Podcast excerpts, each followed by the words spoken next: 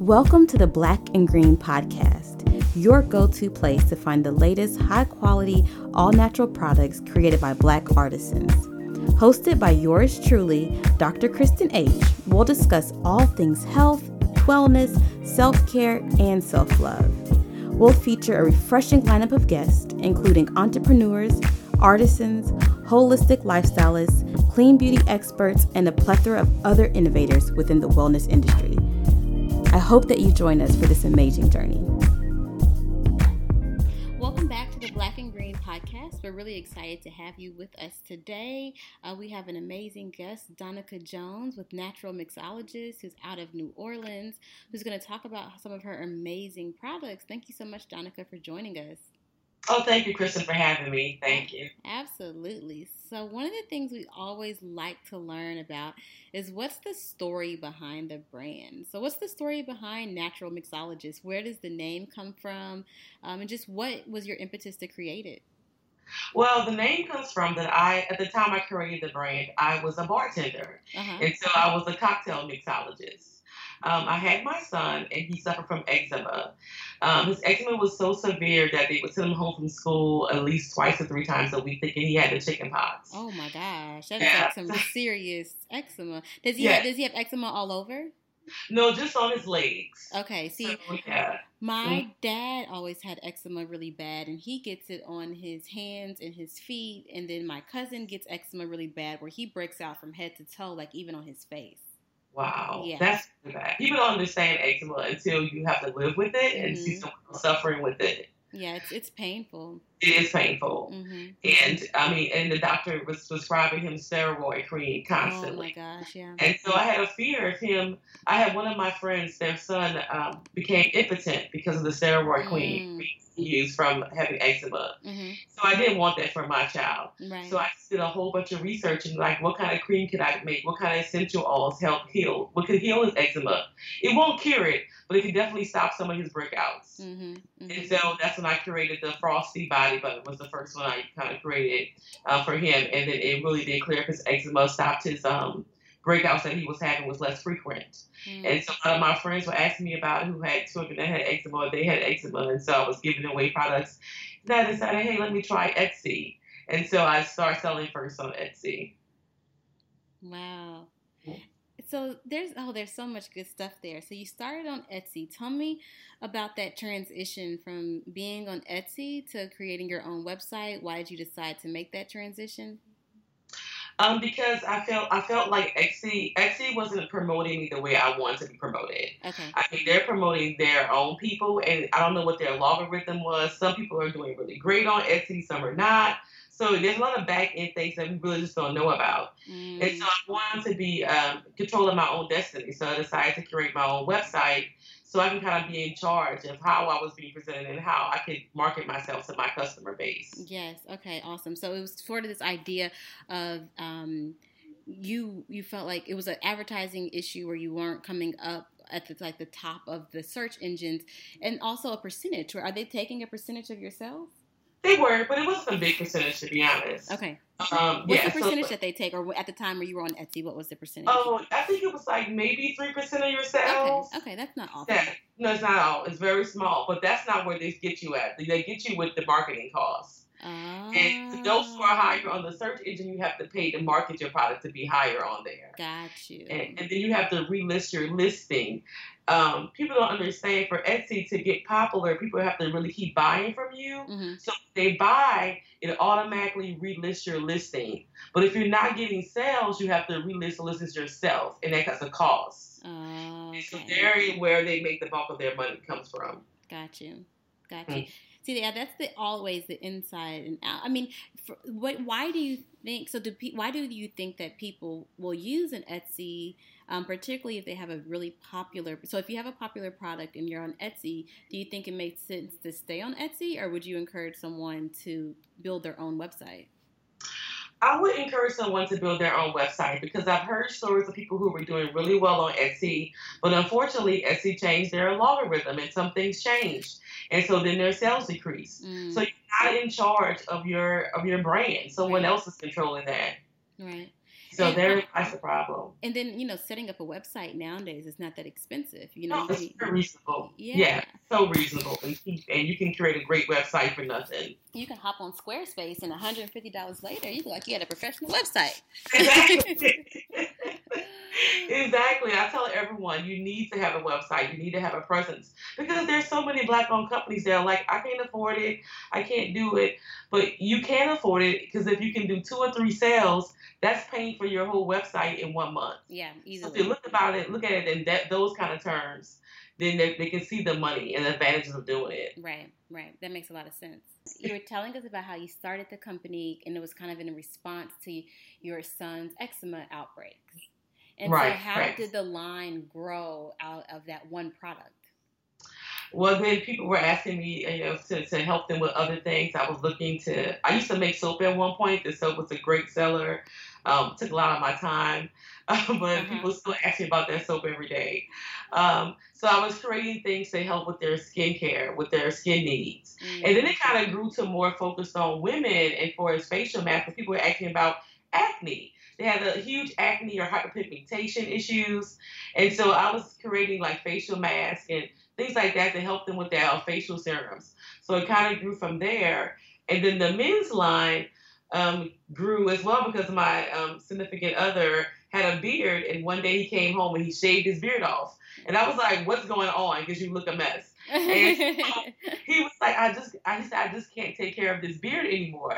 So then I started creating beard products for his beard, and I was like, look, as long as I create stuff, you're never shaving that beard off again. Right. So, like that's our rule. Like, that's the deal. Things going on. Right. So that it, those things grew from like my family and friends' needs, and I started creating these products. Start coming out from that. Right. That's awesome. That's awesome. So it was sort of like listening to the market, seeing what mm-hmm. people needed, and then creating products um, that kind of met their needs.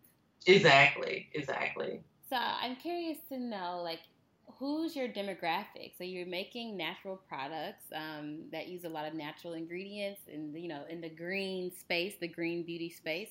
Yes. Um, who's your biggest, uh, who, who's, who's buying your products? I always say that it's people who are woke.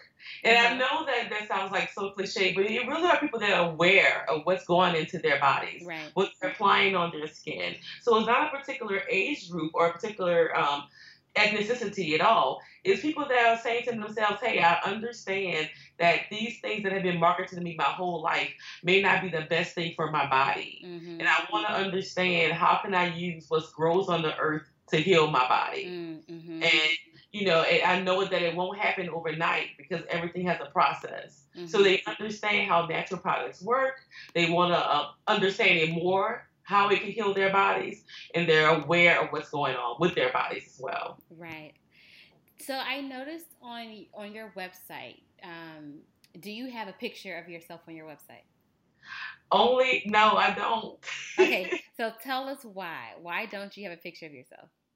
Well, in the beginning, I'm not going to deny to anyone, in the beginning, it was because that I was a person of color. Because right. I was thinking to myself, oh my God, people are not going to buy from me um, because um, I'm Black. And that and some of that does have some truth to it. Right. Um, so I had a fear of that. But now, I mean, I have no problem with it now. I have embraced that. I have accepted that challenge. Right. Um, I remember the reason why. I was approached by a beer company, a beer magazine from Europe, and they wanted to do a profile on me.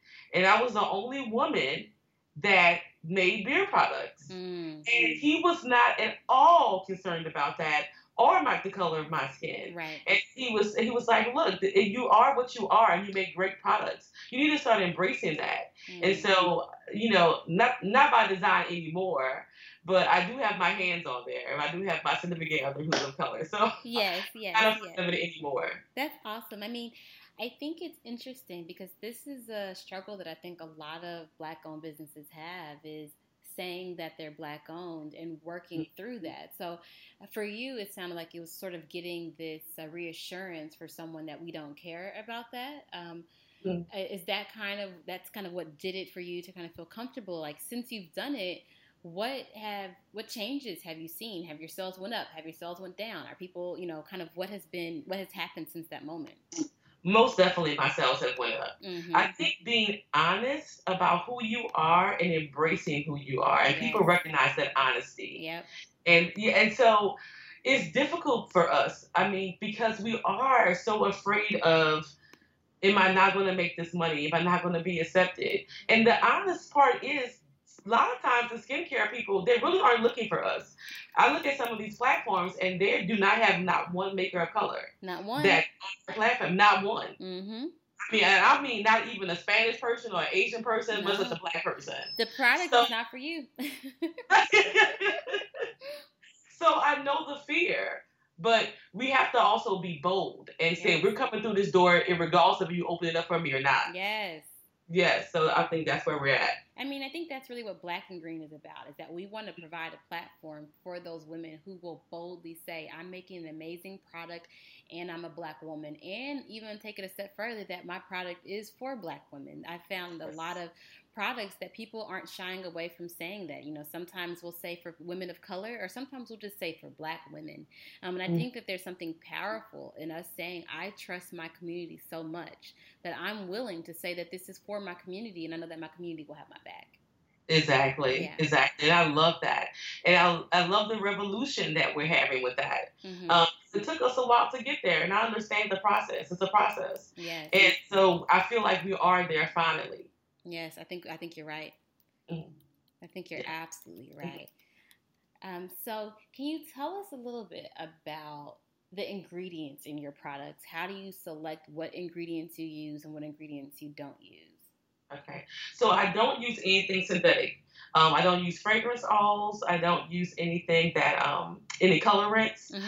Everything's natural. I believe in using fresh botanicals.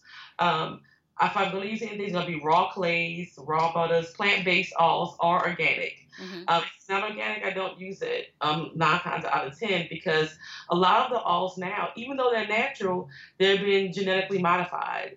Um, so I don't mm-hmm. use a lot of oils. And so you have to keep that in mind, because there's a reason why they're doing that, because they're trying to curate a certain product um, on the shelf, and it cheapens it. Mm-hmm. So I try to keep everything at a high grade for my customers, because they really want to to, to have things that are pure natural to heal, to heal their skin. Mm-hmm. And I believe that going to the basis form or the molecular level of a product or mm-hmm. a plant can heal your skin and your body as well. Mm, yes. Okay. That's awesome. And so does your choice on being very particular about the ingredients drive up the cost for you to create the product? Most definitely. Most definitely. It does drive up the cost to curate those products. It's, it's a higher cost to have something organic and ethically sourced as well. Mm-hmm. Um, you have a small farmer that's committed to being organic, not getting any of those mass styles or, or, or farming on a mass level, then they have a higher rate of, of pay as well. Mm-hmm. So I'm I'm okay with paying higher for a, for a small farmer somewhere else that's trying to be committed to their to their um ethic right. and say committed to my ethic. So right. I support those those locations and those farmers and those wholesalers right. that I from that support those farmers as well. Yeah, I think that that's really interesting. Now, how do you tell that story to um, your customers, that they're paying a higher price for an item? Like, oh, I can get this, you know, for a couple of bucks somewhere else. Like, how do you translate that you're paying for a better product?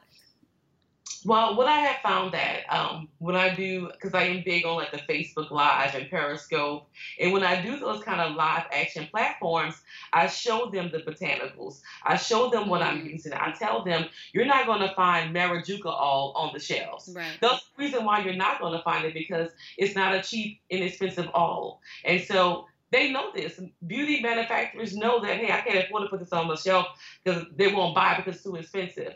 So let them know that it is healing for your skin, but it's something that's not sourced everywhere. And, and what you're getting really is special. So then they understand that, okay, this is something that I can't find that really can make a big difference in my skin. Mm-hmm, mm-hmm. I'm trying to translate that to my customer when they see me in person and when they see me on social media. Because um, when I do setups in person, I have the actual product there in like in its, in its rawest form for them to see. Right, right. That's awesome. That's really awesome. So um, I think, you know, education is a really important piece in educating the customer on the product and what they're getting and why certain chemicals are dangerous for them and just why it's important to kind of go green. Yeah, most definitely. And it's up to us as the people who own the brand to educate our customers. Um, I curated like a skincare guide on my site that's mm-hmm. complimentary for everyone who comes there, so they can get that. So that's the first step of them understanding what my brand is and what I'm committed to. Mm-hmm. And so it's also educating them as well.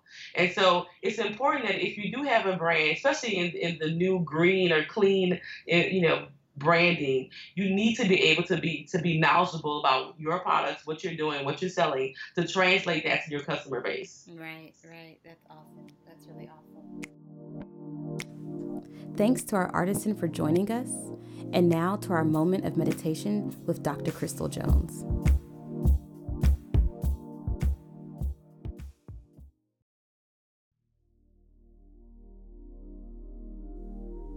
So whether you're listening to this podcast as you're walking down the street or in your car, in your home, or in your bed, just want you to find a comfortable position where you can relax and take focus on what's happening right now.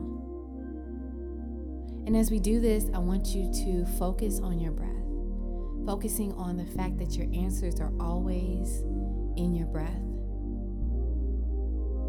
feeling your breath, not judging it, but experiencing what it feels like. If you're able to, you can close your eyes. If not, just keep your focus. Notice where your breath is racing through. Where are you trying to meet so many deadlines in life? Notice where your breath is moving in the same cycle or feeling stuck. Where are you in destructive cycles in life? Where are you not changing the script, but only changing the characters in the play? Just take a moment and notice what your breath feels like and how it relates to your life.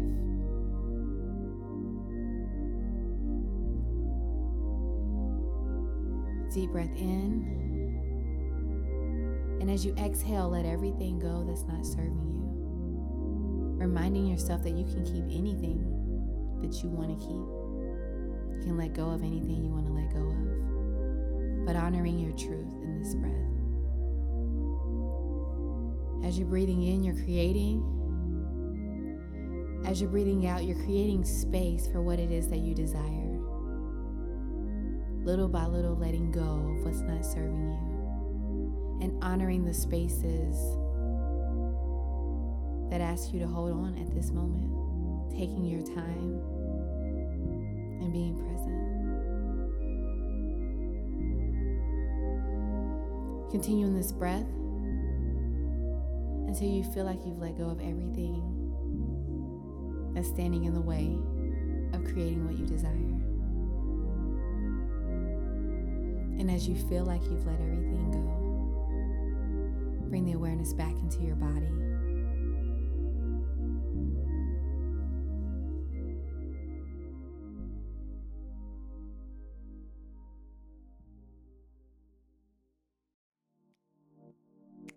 I hope that you enjoyed the meditation with Doctor Crystal. Sometimes we all need a reminder to just stop and take a break, stop and clear our minds, stop and be present. But now we're going to hop back into the conversation with our artisan. One of the questions that I have is, what difficulties and challenges have you faced as a Black woman in this space? And how have you navigated some of those challenges? So do you want the real, real? Okay. I always want the real, real, okay? Okay. The biggest challenge is, oh my God, this is so emotional for me because it's still, when I would go into boutiques mm-hmm. to pitch my product to them, mm-hmm. immediately I felt them being taken aback because I was a woman of color. Mm. Immediately. It's like they, they would just shut down and wouldn't hear anything I had to say. Mm-hmm. And then when I would go back into that same boutique location, I would see another maker's items on the shelf who basically was the same branding that I am. Right. And it's like, why is it that they didn't recognize or didn't didn't take my product? I know the reason why. Right. That is the biggest challenge of being a woman of color, um, because I immediately feel it. I feel the doubt in their minds mm-hmm. when they see us coming to the store, for whatever reasons it may be. It may not, it may not be based in racism, mm-hmm. but it's definitely based in a prejudice or a bias. Right. That's not allowing us on their shelves. And wholesale is how you make your money when you are a brand. Right. You can talk to anybody that will tell you the bulk of their money is wholesale. And if we cannot break into the wholesale portion of the market, then we cannot be a success. Right. It's sort of this idea of going to these institutions that have historically been white and asking them to let us into their spaces versus mm-hmm. us creating our own spaces. And so I'm curious, for the Black-owned boutiques that exist in New Orleans, what has been your experience with those uh, boutiques? There are not that many of them, to be honest. Mm-hmm. They're just not. So I've had to somehow create um, other ways to try to get my products on shelves here locally, because you got to have that local following first. Mm-hmm. Like, I'm in a yoga studio that's Black-owned. Yes. So, Wait, what yoga studio is it? It's Magnolia Yoga Studio. Magnolia. I've been there before. Really? I have. I have. Um, I have this thing about traveling places and finding the Black yoga studios. I've been to Magnolia. Wow. Great. Uh-huh. That is crazy. Ajax, yeah. She's the owner. She is amazing. Yes. And yeah, she, and she's creating this community space for, for, for makers of color to be known and to be heard and to mm. be seen. And so, yes, it's very important for us to have that same, that to have uh, people of color that supports us. Right. But there's so few in this city, unfortunately, so it's kind of hard to kind of navigate to that. Right. But we have to find other ways to do it. It may not be a boutique. Yeah. Like, I found a yoga studio. Mm-hmm. I may have to go find a hotel eventually, because there's an Ace Hotel here, mm-hmm. and I want to pitch to them as well. So I'm trying to find different avenues. If I can't get on the shelving, find different places to do that. Right. I love that. That's awesome. I think we have to get creative. Um, yes. And I I also say it's this idea of you have to, like, practice what you preach. It's like, mm-hmm. you know, one of the big things that I promote on the website and with Black and Green is I'm I'm basically encouraging um, and suggesting for Black people to support other Black-owned businesses. Well, yes. On my end, when I'm doing my work and I am setting up my business, I make sure that I, I support all women-owned Black businesses. My lawyer yeah. is a Black woman. My mm-hmm. web designer is a Black woman. My P R person is a Black woman. My marketing agent is a Black woman. And so it's like I'm practicing what I'm preaching. So just as much as I want people to support this platform, it's important for me to support those other brands. And sometimes I do pay more. You know, yes. and um, and I'm okay with that. I'm okay with paying more to support. Now, I also demand high quality, so I, I don't buy into this idea that because something is Black owned, you're paying for lesser quality. I honestly think I'm getting better quality, to be quite yes. frank. Um, and so I, I have, I'm working with some of the best of the best in the industry, and at the same time supporting Black women. And so I think it's important as brands to stop and think about that. Who's printing my labels? Where am I getting my bottles from? And is this a place where I can support another Black woman? Uh, I, I totally agree. Yeah. I definitely agree. Definitely agree with that. We ha- and we have to be intentional. Yes. About what we're doing. Mm-hmm. And, and if without the intention, then you you don't have a purpose. Exactly. Because if I'm asking my customer to be intentional about how they're spending their dollar, then as a business owner and as an entrepreneur, I have to be intentional about how I'm spending my dollars.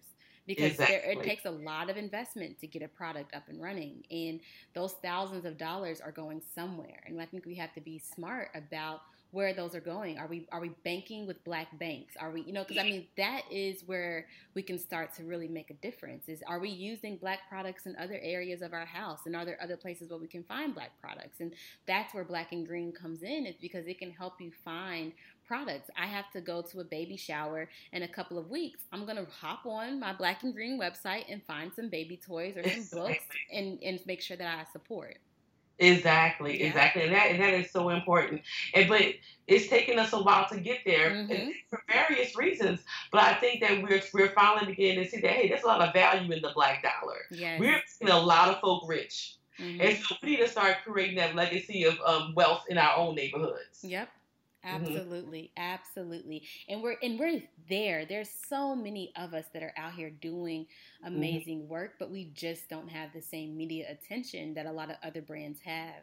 Um, right. And so well, I, the money, it's, it's about the dollar. I mean, yeah. they're talking about, I always read, I'm an avid reader about startups. They're, they're getting a whole bunch of money, two hundred thousand dollars, three hundred thousand dollars to start their company up. When the banks, when they're coming into a bank, they're giving him a lot, six figures. Mm-hmm. So have that financial backing. It's easy to pay for marketing and do what you have to do to get your brand out there, mm-hmm, and get noticed. When it's hard for us to get funding, to get those loans, that capital, then you, it's hard for you to say, I'm going to pay this company six figures or twenty thousand or thirty thousand to market my brand. Right. You don't have it. Right. Yeah. Mm-hmm. It's sort of, and it's sort of this idea too, and I mean, we have to talk about this, is that a lot of our businesses are scared to take out debt. Mm-hmm. And so sometimes it's not even that the banks are telling us no, it's that we won't even ask in the first place. We try to bootstrap and do it, you know, dollar by dollar. Like, I'm going to make this work. I'm going to print all, look, like you was doing, I'm going to print all these labels myself and put them on my bottles. I'm not going to pay nobody to do that, you know. Um, right, exactly. Yeah. Right, exactly. I was doing that. I, I would have to say I'm guilty. Yes. You know, I was guilty to a lot because I was like, man, I don't have any money. But then when you start looking at how you're spending your dollars and actually being, you know, like I say, intentional about it, you say, okay, I do have the money for that. I do. I can't allocate this for that.